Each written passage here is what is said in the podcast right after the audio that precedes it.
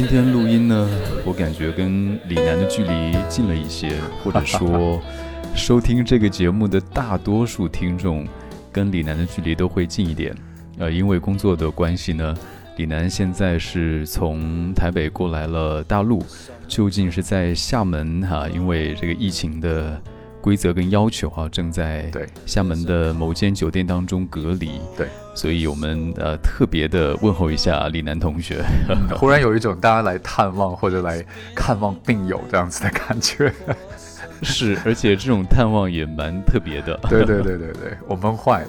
一种意念上的，一种声音上的，对对对，那个的确现在是在厦门隔离期间，然后呢，那个今天我看了一下，正好是周四啊，因为我应该是上一个周四出发，然后住进来的，然后目标就是下个周四可以从这边离开。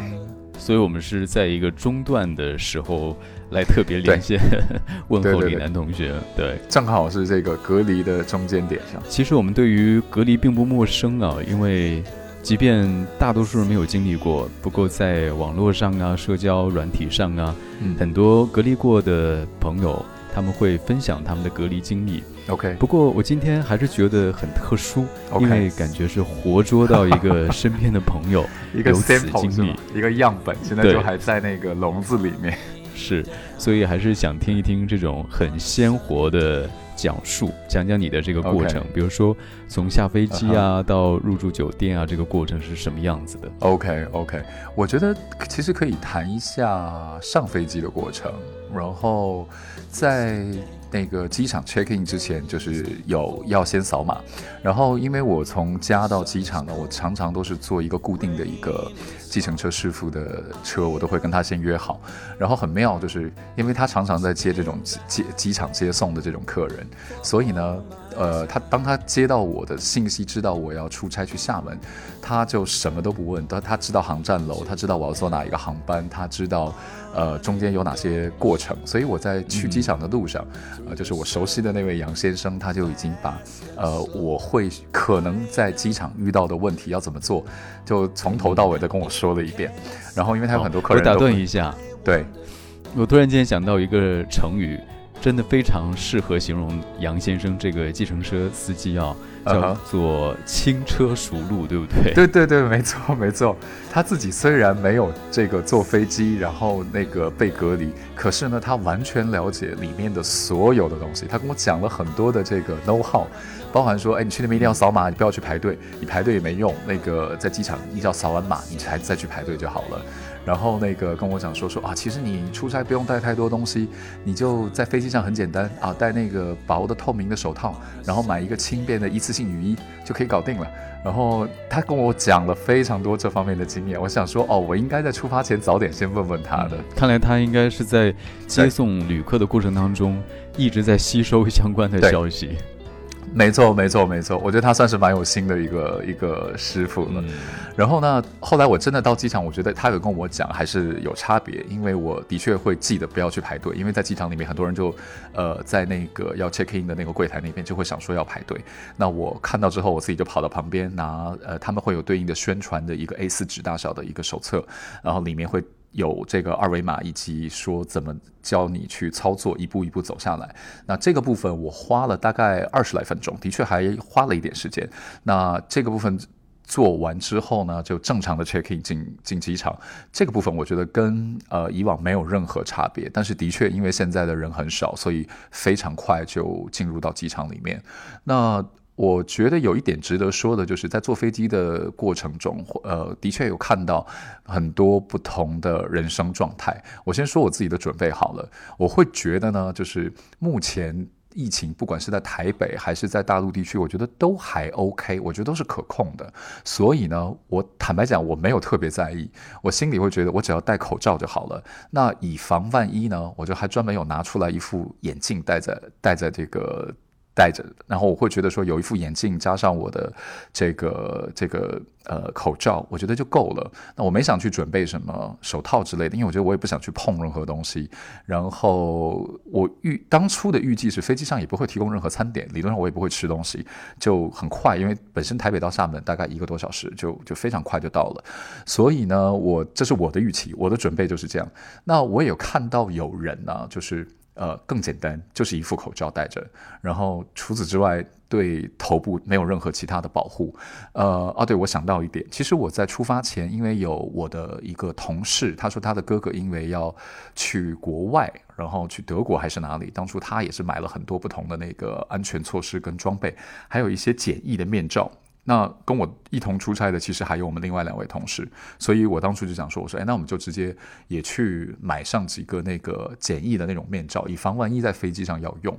然后呢，就其实我身上是有的，可是我在飞机上其实我真的没有用，我会觉得我有眼，就感觉戴着眼镜跟口罩就 OK 了。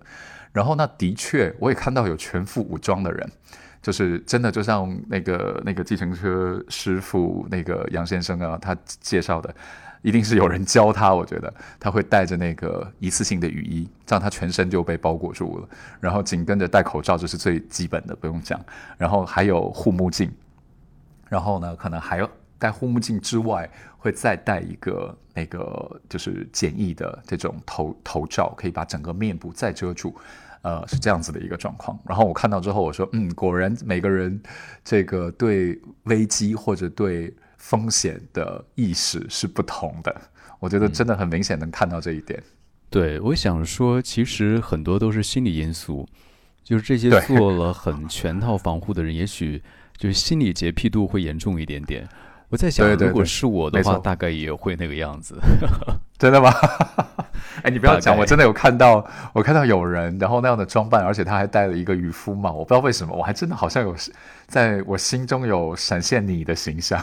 OK，对对，好的，一个干干净净的男生。对，那后来下飞机的过程呢，他大概就是分批下，呃，可能因为中间有一些要检验的部分，他为了避免那个拥堵，所以呢，他就是分批。我坐的航班，我记得不会太多人，然后大概航班也不满。呃，并没有一定是像说要梅花座分开，没有一定，也有看到也有连在一起的，但是没有坐满。呃，还好我旁边没有人，没有太多人。那下飞机的时候，就是第一批下去之后，我是第二批，中间等了大概有也有二十分钟左右吧，在飞机上。那也很妙哦，这点我觉得也是一个有趣的点，就是以前坐飞机，只要飞机停，大家一定都立刻起来去拿自己的行李，甚至想要早一点把自己的行李拿出来，那就早点站在走道上，这样可以早一点冲下飞机。就对，这都真的是以以前是一个习惯，你可以看到很多人都这样。呃，可是呢，我觉得现在大家都乖乖的。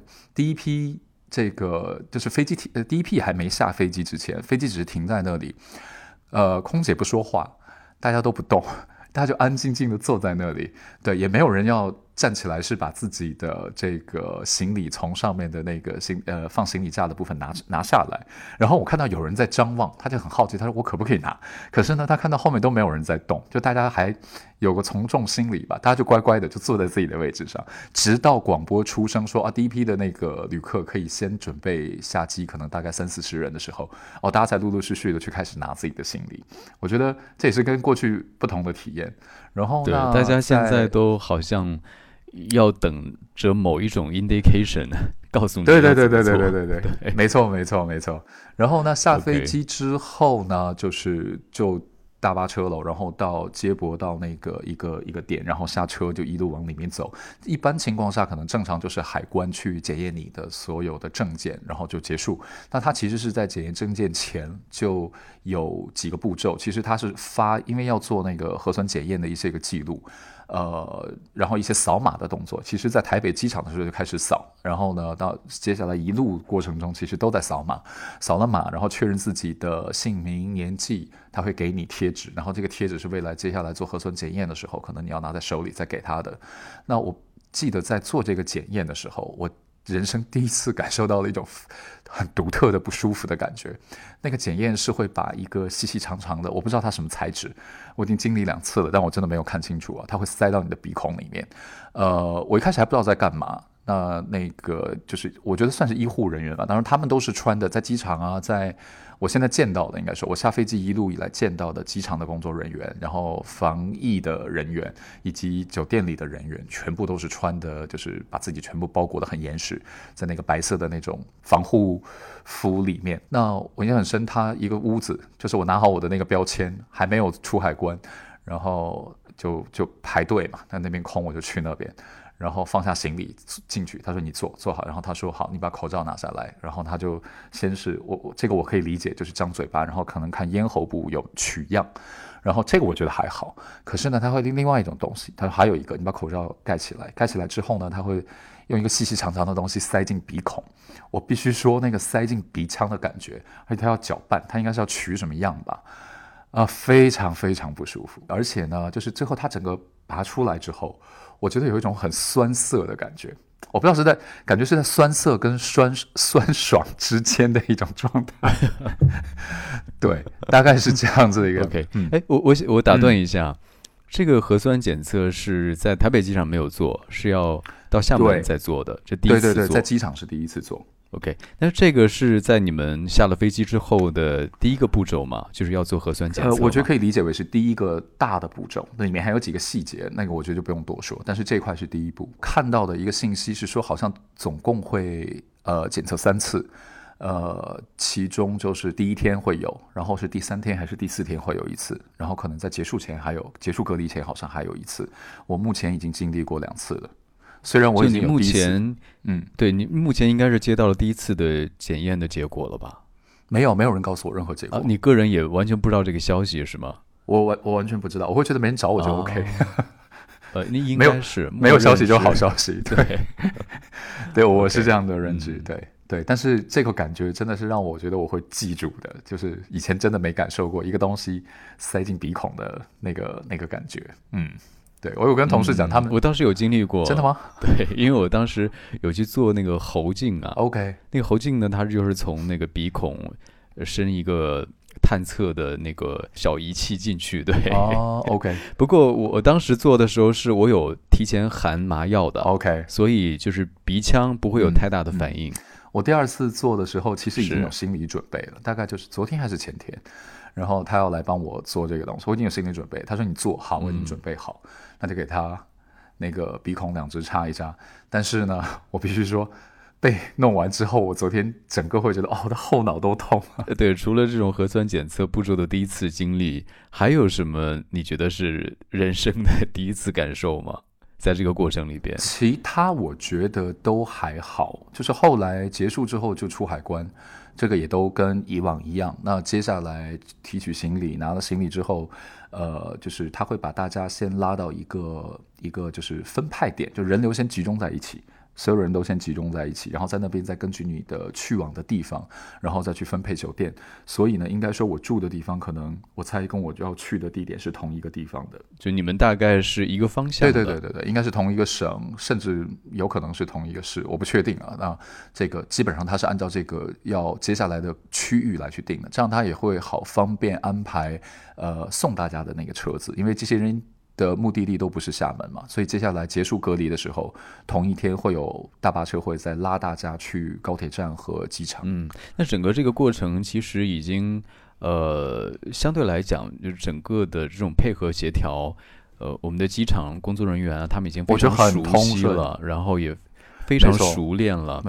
呃，没错。现在大概你你有没有自己去计算大概用了多久这个时间？我是大概一点多下的飞机。我印象中，我在酒店放下行李的时候，可能在三点左右，所以应该在不用三个小时结束所有这些。然后中间过程中，我必须说了，我觉得还蛮贴心的，就是在人员分配集中要在分配的那个点，在一进去的门口，他还有专门放了一些矿泉水，会告诉你说，哎，等一下那个等待的时间不一定，所以呢，你可以先拿水。我我其实觉得还算是蛮。这个体谅大家的，然后那整个过程，我觉得在大巴车上，在这个安排，就是在等待，包含后续安排拉大家再去，我觉得其实都还蛮有呃，怎么讲，就是秩序的，嗯，井然有序的感觉。对对，嗯对。那我想问一下，酒店怎么样？哦，我觉得我算 lucky，我必须说，我觉得我算 lucky。我嗯住的这个酒店呢，我哎，你在厦门待过的吗？我记得你知道是到呃是到海沧区吧？对不对？哦，不是，是我就是呃，我你呃说你是在本岛吗你是在海沧区是吗？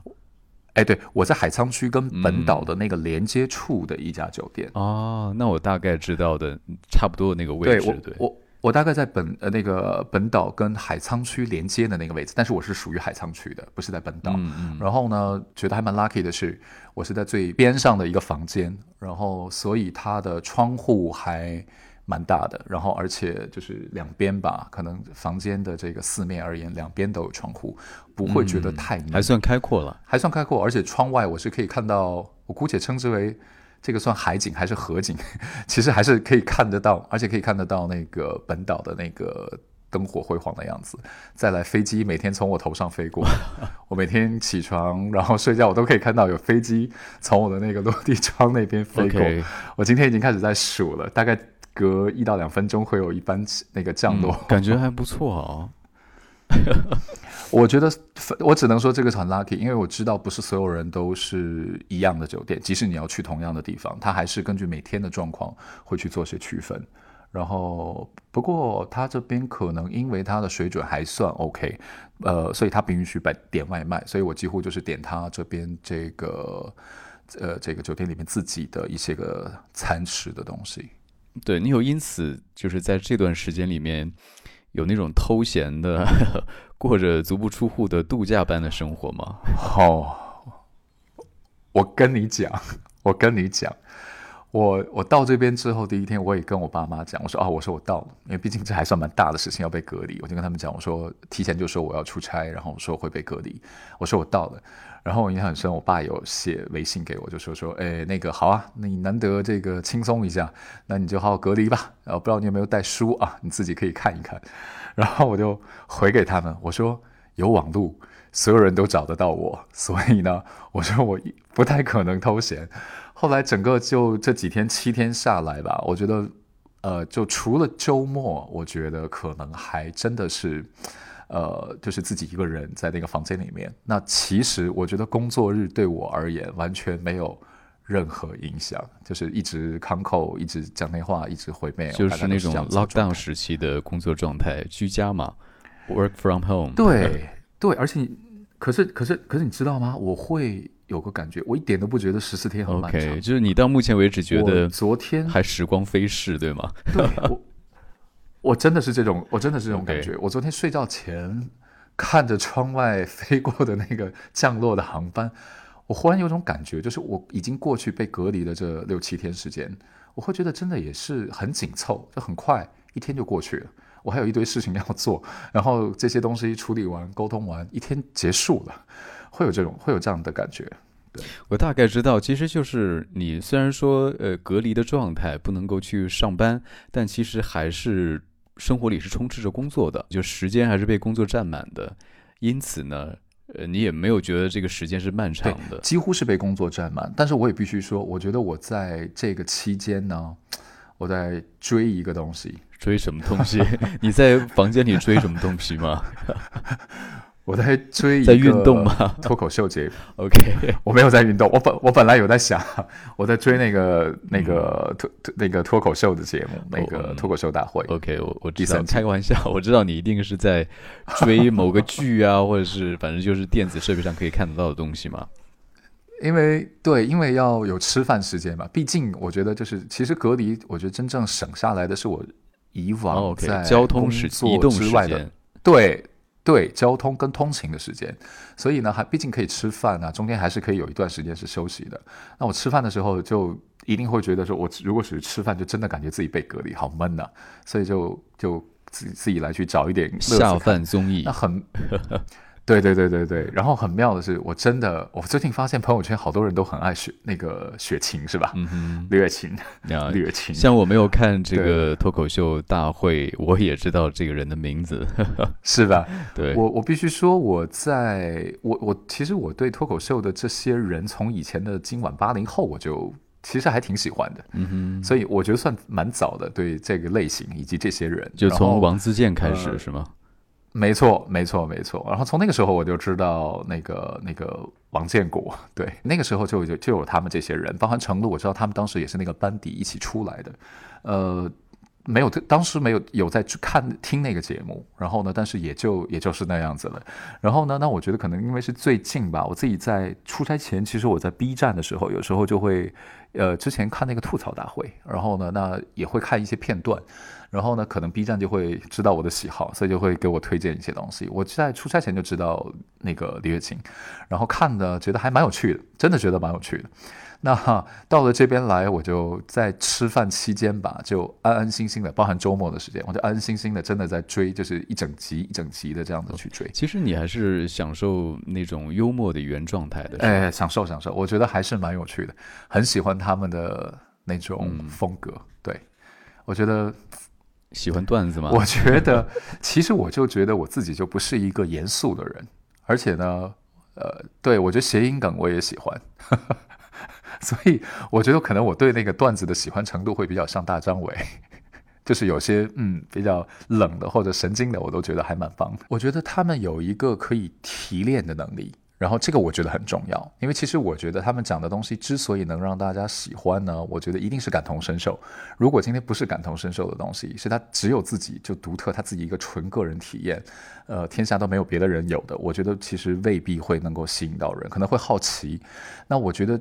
除了提炼之外呢，我自己会觉得看的过程其实还蛮津津有味的一点是，他们提供了一些个角度。我觉得那些个角度是我们同样在 suffer 这件事情，我们可能都遇到生命中一些或者生活中的一些个挫折或者困难的时候，他们会提供另外一种角度，让你觉得豁然开朗。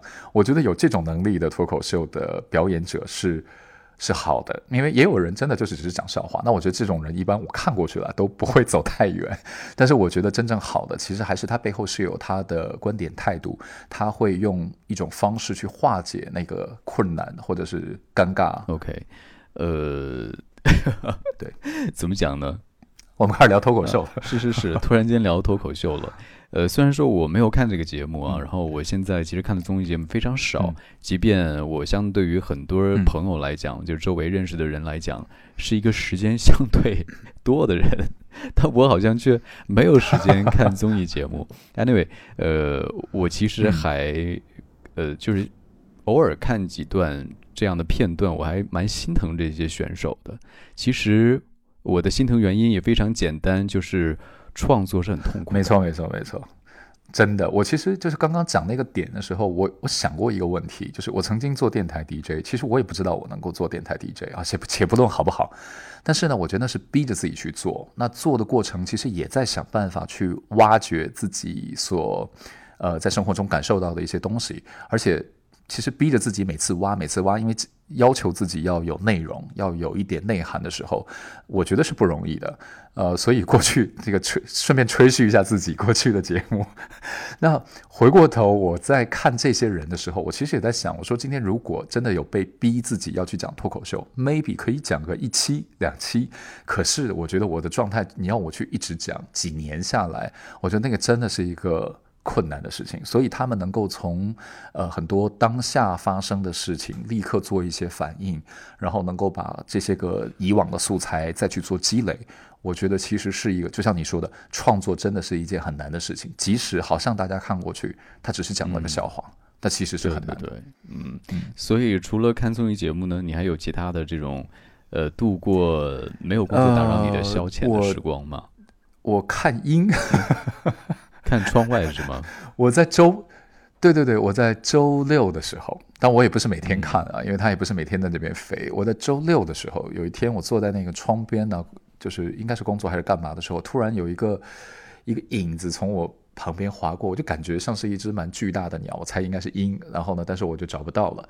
后来星期天呢，我就又在另外一个窗口看的时候，我发现它了，就是在那个。我的这个住的这个大厦旁边的这个在在绕圈，在空中就这么飞着。然后呢，我第一次看到它的时候，它在十层左右，比我低，所以我可以在上面俯视它。然后 等到，嗯，这样子好像在这个隔离期间有点无聊。对我刚刚刚还想说，听你描述这段。听得到啊，隔离期间还是有一点无聊的，能那个能感受到那个味道。对，然后对我就是为了表达这种无聊的感觉给大家哈。然后呢，后来第二次发现它的时候呢，它又飞得比我高，就是我觉得其实蛮妙的。我没想过，可能也是正常吧，说明厦门的这个自然环境还是不错。有一只这个应该是老鹰之类的，在这个空中盘旋，然后呢，就看着其实还挺出神的。我就会觉得，要是能每天它在这儿飞一飞，我每天看看它，感觉也还不错。对，后来几天就没找到了，我不知道它最近在哪里。哎，我可不可以这样问你啊？或者说，可不可以这样，嗯，呃，先揣测一下你最近的状态，有没有反而觉得隔离是一个被困住的时间，但反而得到了平时没有得到的，哪怕是一点点放松？呃，还是有。这个你说的的确还是有，因为我觉得我可能平时很难得有一个时间，因为我看那个脱口秀的那个节目，大概是一集是两小时，我觉得平时很难说有一个时间，即使是周末，你会整段整段的时间，对，你会花一整段去这样子去看，我觉得这个是这个还是呃比较少的。就即便有工作的打扰，但是也也有难得的那么一些些清静的时光吧。没错。没错，而且而且就是你可以想象我刚说到的，比如说中午我要看，我我觉得也是可以啊。但是平时在办公室我不会，办公室就是中午那好吃完饭我就休息嘛。但是这边反正就我一个人在隔离，我又没也是正常的休息时间，那 OK 我就边吃饭又在边看一看。其实觉得这个这个当下还是 OK。就到目前为止没有任何不适，包括居住环境啊，包括一些突然间被改变的习惯啊。对对，我觉得我没有什么不适，就正常工作，然后在在不能出门的时候，其实我觉得我还算是蛮会和自己相处。这就是我马上要问你的问题，好像你已经给我答案了。真的吗？呃，除了就是工作上会有交流，就是其实你还是在跟人接触嘛，只不过是通过这种无线网络信号的媒介啊。但你有没有就是那种很想要跟别人聊天，当然不是聊工作，其实不会那样的时刻，我觉得不会。我觉得我至少目前还不会是吧？对对对，我觉得我不会说一定想要跟谁说一下话，或者是怎么样。我倒是觉得，可能真的是因为有互联网吧。如果今天没有互联网，或者是没有网络，我今天没有办法跟外界有任何联系，那个我觉得可能会是一个问题。或许那种想要交流的欲望就会起来。我觉得可能因为有互联网，我有很多东西可以看，就是很多以前想看没看的东西都可以慢慢翻。然后我觉得。不会觉得无聊，对，但是所以看我得出结论来了，嗯，网络就是我们现在最大的习惯，只要它还在，习惯就不会被那么受那么大的冲击，或者别的习惯都可以因为它而改变。对，这也是我突然间想到，就是呃，其实很久之前就有人在聊这个话题，就是因为呃，全球都经历过这个 lockdown 的时期啊，包括呃，现在全球这种必须要。在城际或者是国际之间流动工作的人，他们要接受这种隔离期，呃，反而让大家多出了很多远程工作的时间跟体验。对，呃，有人就觉得，呃，似乎这样的工作形式对于某些工作来讲也不会造成太大影响。对，所以也会有专家预测说，之后全球的这种工作布局有可能会被改变，就有一些工作。大概可以会实现居家的这种呃办公的可能性，但是我又突然间在想说，呃，也许是因为大家经历了这个 lockdown 时期，包括现在这种啊要要这种跨国际之间的这种流动，要经历隔离期，反而大家对于这个附近的概念会更加感受强烈一些，会更加想要去拥抱附近，更加想要去面对一个敞开的环境。跟人与人接触的环境，嗯，我我觉得从几个面向上讲啊，如果从工作的这个角度，我不觉得居家能够解决问题，因为我觉得其实效率很低。我坦白讲，就是在隔离状态下，虽然我们有微信。然后可能还有别的一些个什么 Skype 的 meeting 啊，或者是什么 Zoom 啊，诸如此类，大家在用的一些个工具，可以跟不同的人呃随时开会，甚至还可以换背景，诸如此类的。然后也会有电子邮件，也会有电话，各种各种东西都可以用。可是呢，我觉得就就像我这次为什么要出差，如果今天真的是在呃。居家的环境，或者在远距离的工作环境下，我们都可以很有效率的做沟通和表达，甚至是让对方非常清楚了解我们要做什么，我希望怎么样。我觉得，那其实我就不用出这趟差了。那其实状况原因，我觉得就是因为我们要去现场。我觉得很多东西是在现场你才能看到最实际的东西，所以你不在现场，你可能其实是有点会不能够完全掌控到。这是一其一，其次，我觉得人和人，你隔着电话讲话、讲微信跟面对面讲话，其实还是有差别的。我觉得，呃，你看着对方，呃，对方才能够更理解你。他知道，他看着你的表情，我觉得有时候就已经 catch up 了很多你想讲话的含义。可是这些都是在呃这个远距离的这种通讯方式，我觉得没有办法完全解决的。呃，现在我们聊下来，感觉李楠同学这种隔离的生活还 OK，没有任何的不适应。对我，我觉得看可能看人吧，但我至少觉得对我而言是 OK。如果说不适应，我只有在讲这边，就是因为。呃，如果是以往，你毕竟每天还有一个走路的时间，我必须说，我一开始还信誓旦旦的说每天做一百个俯卧撑，但其实我后来也没有。然后有没有感觉自己有点微微的胖了一点点？其实没有胖哎，我觉得，因为每天。呃，其实就吃饭蛮规律的，而且也是有节制的嘛。我也没去吃什么夜宵。其实我觉得好像没有胖，但是呢，因为没运动，或者是连最基本的一些都没有。每天，而且一开始我觉得可能跟我在上周有一段时间是，嗯，就是工作时间比较集中。那以往在办公室，可能你还要去接水，你要去走动一下，你要去就是或者跟别人大概会会有一些互动。可是呢，在这边因为不会就。一直坐在那里，我在大概前两天吧，会觉得怎么隔离期间我为什么有种腰酸背痛的感觉？然后坐就是这边的床、沙发、那个椅子，怎么坐都觉得不舒服，会会一度有那那个 feel。因为你要面临着说一周之后你就出去要工作了嘛，这个回归到正常生活了。然后发现肌肉已经萎缩，对啊，身体的那个机能要跟得上，他，不要小瞧它。我发现，嗯，我自己因为现在的这个状态，我不是很经常出门哦，就是让我明显的感受到，我现在只要稍微的，比如说去趟街呀，或者是到某一个地方走一走啊，我都会觉得精力大不如从前，就你会很轻易的就感受到。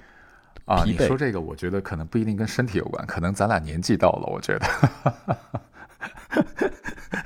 好，大家 大家可以回去重听我们那关于年龄焦虑的那期节目。对，这里我们就不再赘述了。真的，真的，我我现在真的不能熬夜。我现在觉得我自己完全不能熬夜，就是每天几乎也就是十一十二点，就是必须要睡了，就就会困。然后以前就熬夜到一点两点工作一下或怎么样都不觉得，隔天都没事。现在真的不行，我觉得现在还是会蛮缺觉的。对我最近也在慢慢的想要调整，因为我现在睡得实在太早了，每天基本上九点半一定要躺在床上了嘛，因为呃 呃，反正就是你这个比我要早多了，应该是比很多人都早很多，就是一个老年人的作息。呃，但我现在也在想说，我可能。马上要面对着一个我的呃其他方向上的选择问题，我可能不太能保证哦九点半就一定要睡觉，所以我最近呢也在慢慢调着说可以往后延一点点，让这个身体慢慢适应，然后不然的话我可能好的就已经没有办法再重新进入社会了。好的，我先给你打个预防针，我觉得不管从事什么工作，如今这个时代这个年头，我觉得。怎么说呢？就是都要面对很多压力，然后都要面对很多的这种被 push 的这种状态，或者要去 push 别人。对，我觉得这个是少不了的。这个真的是，我觉得你可能要做个心理准备。我当然不一定说一定会去进入职场了，因为呃，其实我知道，就是原来从这个电台跟随我过来的耳朵们也会关心嘛，我现在做什么啊？呃，我不一定会进入职场，但是我可能会比，呃，前面一段时间要更加紧做一些自己要做的事情。嗯，那在做这些事情的时候，我就不太能保证说，我每天还仍然可以这样悠哉悠哉的，就按照自己很任性的时间作息 来很早的上床睡觉。对，OK，是这个意思。嗯，OK，你看，我们今天就聊这个隔离的，就是现在大家听到隔离，还是会觉得是一个。有点恐惧的字眼，不过今天聊下来，我跟李楠还是用一个很轻松的状态在聊他，我就想起来，我们小的时候经常看到的那种什么班风校纪之类的，严肃活泼。啊，对对对对，紧张严肃活泼，对对。就突然间觉得啊，我们现在在面对这个疫情啊，面对疫情当中各国家出台的各种政策呀，呃，包括你自己在做的一些防护上面、生活的注意事项上面呢，跟严肃活泼相。类似的就是一个状态，就是要做到乐观但谨慎的状态，我觉得就 OK 了。对，还是要当回事，不能够完全不当回事。可我觉得 这个心态上，大家还是要要看开。我怎么觉得又想说雪琴呢？嗯，不说他，你就是看不开的话，你就看看综艺节目《脱口秀大会 》，也许可以找到这种幽默的呀、放松的角度了，不同的视角。对，还是要给让自己多一点对生活的解读啊。对，今天跟李楠聊下来，可能也会再给听到节目的朋友一个定心丸。如果你也有这种类似的需求，要到某地去隔离，然后再工作呢，就也不要害怕，因为现在。好像很多的这种程序手续都比较规范了。如果真的要隔离，就来听月台自画像吧。说完这句话，又要督促自己要多录几期了。好像我们现在的节目量也不够大家反复去听的。OK，哦，每次录到最后，节目都会变成一种自我鞭策，可以反复收听，然后常听常新，对吧？我下周这个继续隔离，下周我们如果有好的话题，我们还是可以再聊聊。啊，没错没错，嗯，OK，那希望李楠可以继续延续你在。这一周隔离的状态，然后完成你整个的隔离期，出去之后可以加油工作，好不好？好的，好的，好的，谢谢张毅。好，那我们就下期再聊呗，拜拜，拜拜。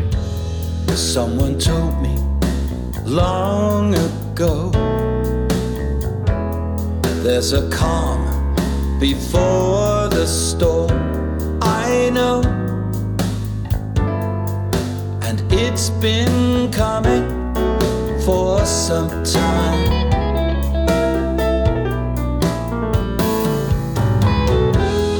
When it's over, so they say, it'll rain on a sunny day. I know.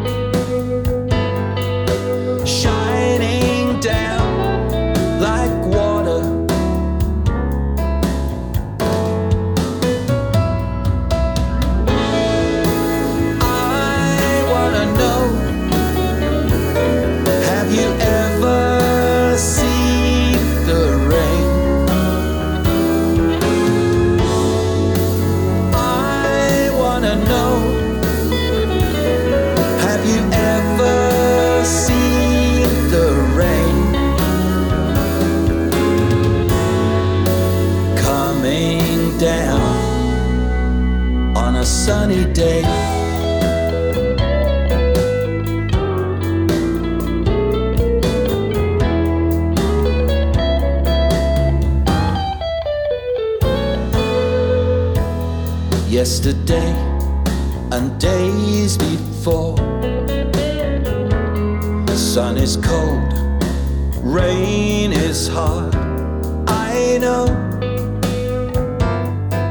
it's been that way for all my time.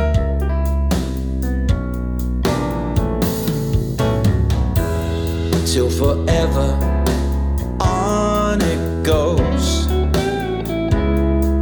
the circle, fast and slow.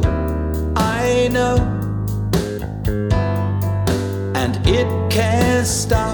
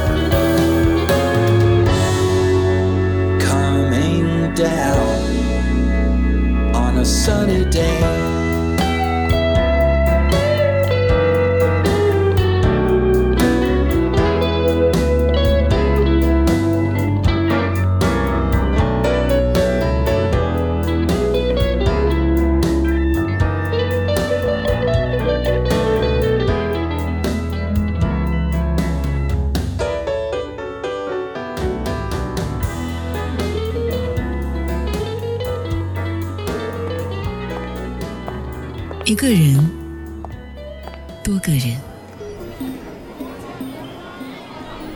同向，交错，